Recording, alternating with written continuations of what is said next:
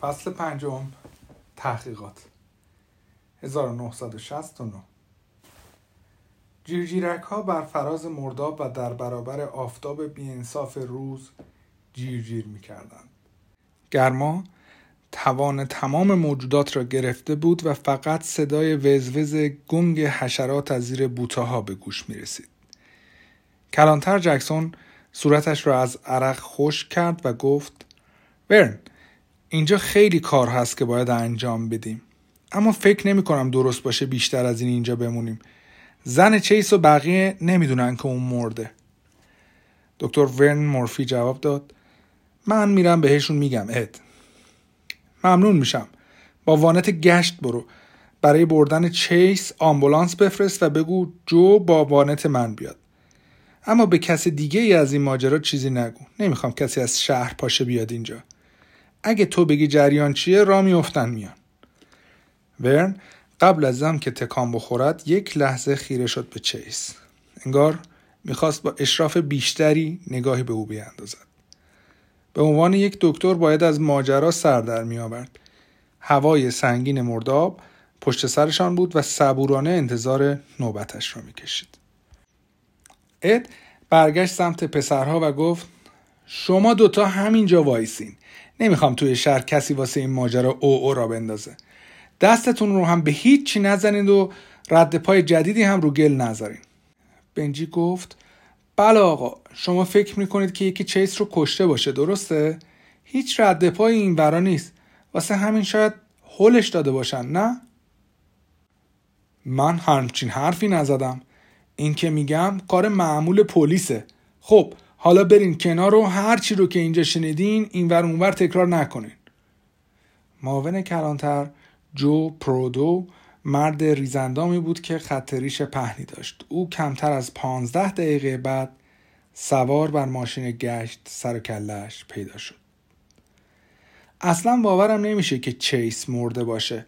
اون بهترین بازیکن خط حمله بود که تا حالا شهر به خودش دیده بود. خیلی اوضاع بدی شد. درسته. خب بیا بریم سر کارمون. تا حالا چی دستگیرت شده؟ اد از پسرها دورتر شد. خب اگه بخوایم سطحی نگاه کنیم به نظر میاد یه تصادف بوده. از بالا سقوط کرده و کشته شده. اما تا حالا رد پای اومدنش به برج رو پیدا نکردم. جای پای کس دیگه ای رو هم پیدا نکردم. بیا بریم ببینیم مدرکی پیدا می‌کنیم که یکی خواسته باشه مخفیش کنه. دو مرد قانون شانه به شانه هم ده دقیقه تمام منطقه را گشتند. جو گفت راست میگی. حتی یه رد پا هم نیست جز رد پای اون پسرا. آره ضمنا از کسی هم که این دورو برا رد پا رو پاک کرده باشه هیچ ردی نیست. نمی‌فهمم واقعا. بیا ادامه بدیم. بعد به این موضوع فکر می‌کنم. از جسد عکس گرفتند و همینطور از جایگاه بدنش نسبت به قدمهای اطراف. و عکس نزدیک از زخمهای سر و همینطور شکل خم شدن پاها به جلو اد می‌گفت و جو از تمام چیزهایی که او می‌گفت یاد داشت برمی داشت. همینطور که داشتند فاصله جسد تا رد پاها را اندازه می گرفتند صدای برخورد آمبولانس به بوته های زخیم دو طرف جاده را شنیدند. راننده یک پیرمرد سیاه پوست بود. دهه ها تجربه حمل زخمی، بیمار، آدم های در حال مرگ و مرده ها را داشت. او سرش را به احترام مرده پایین انداخت و زیر لب گفت خیلی خوب. دستش که نمیچسبه به تنش پس نمیشه چرخوندشو گذاشت توی کیسه. باید بلندش کنیم که خیلی هم سنگینه. جناب کلانتر سرش رو شما بگیر. آباری کلا خوبه. ای وای ای وای حوالی ظهر بود که جسد را با کلی گلولای چسبیده به آن سوار آمبولانس کردند.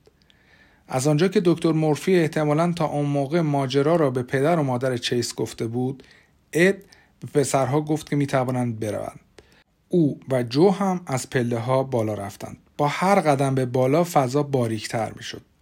هر قدمی که برمی داشتند دنیای اطراف خودش را بیشتر به رخ می‌کشید و سرسبزی بی انتهای آن بر جنگل های انبوه و مرداب پرآب تا هاشیهی ترین کنج آن پیش چشمشان گسترده می‌شد. وقتی به آخرین پله رسیدن جکسون در آهنی را با دست هل داد و باز نگهش داشت. وقتی پا گذاشتند کف اتاق بالای برج آتش دیگر در را رها کرد چون آن در خودش بخشی از کف اتاق بود. وسط این اتاق از تخته های چوبی ساخته شده بود که گذر زمان آنها را متلاشی و رنگ پریده کرده بود اما اطرافش از یک سری دریچه های مربعی آهنی تشکیل می شد که می‌شد باز و بسته اشان کرد. تا وقتی پایین بودند راه رفتن روی آنها امن بود اما اگر یکی از آنها باز می ماند احتمالش بود که آدم 18 متر به پایین سقوط کند.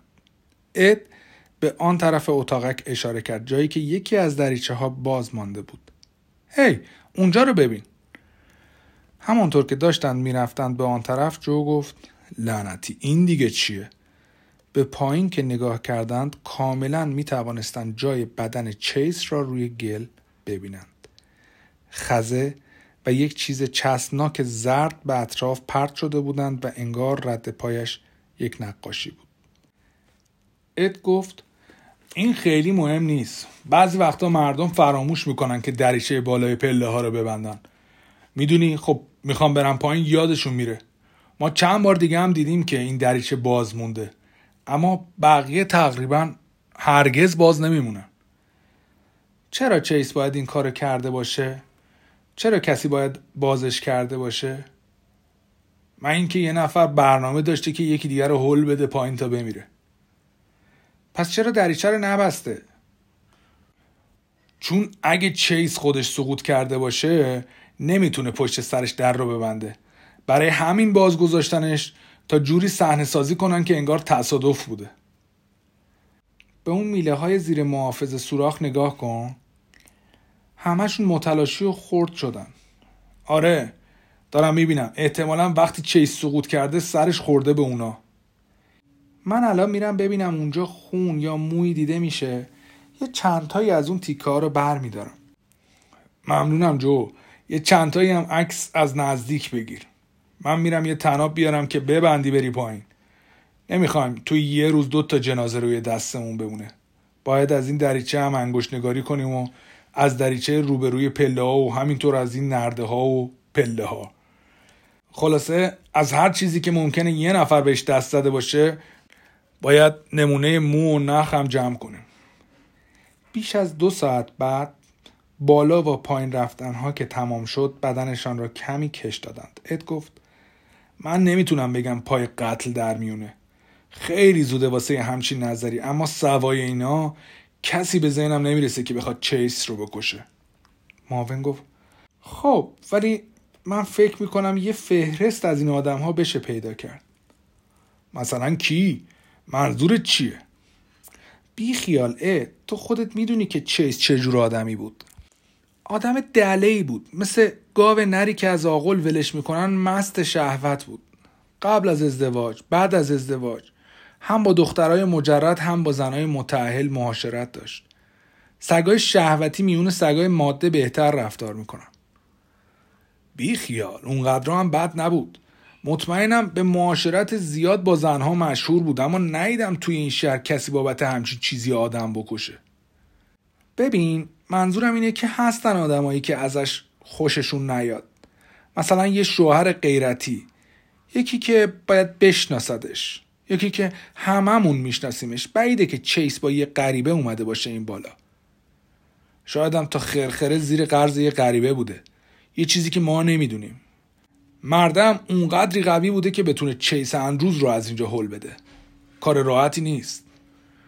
جو گفت همین حالا هم چندتای مرد اومده به ذهنم که ممکنه این کارو کرده باشن.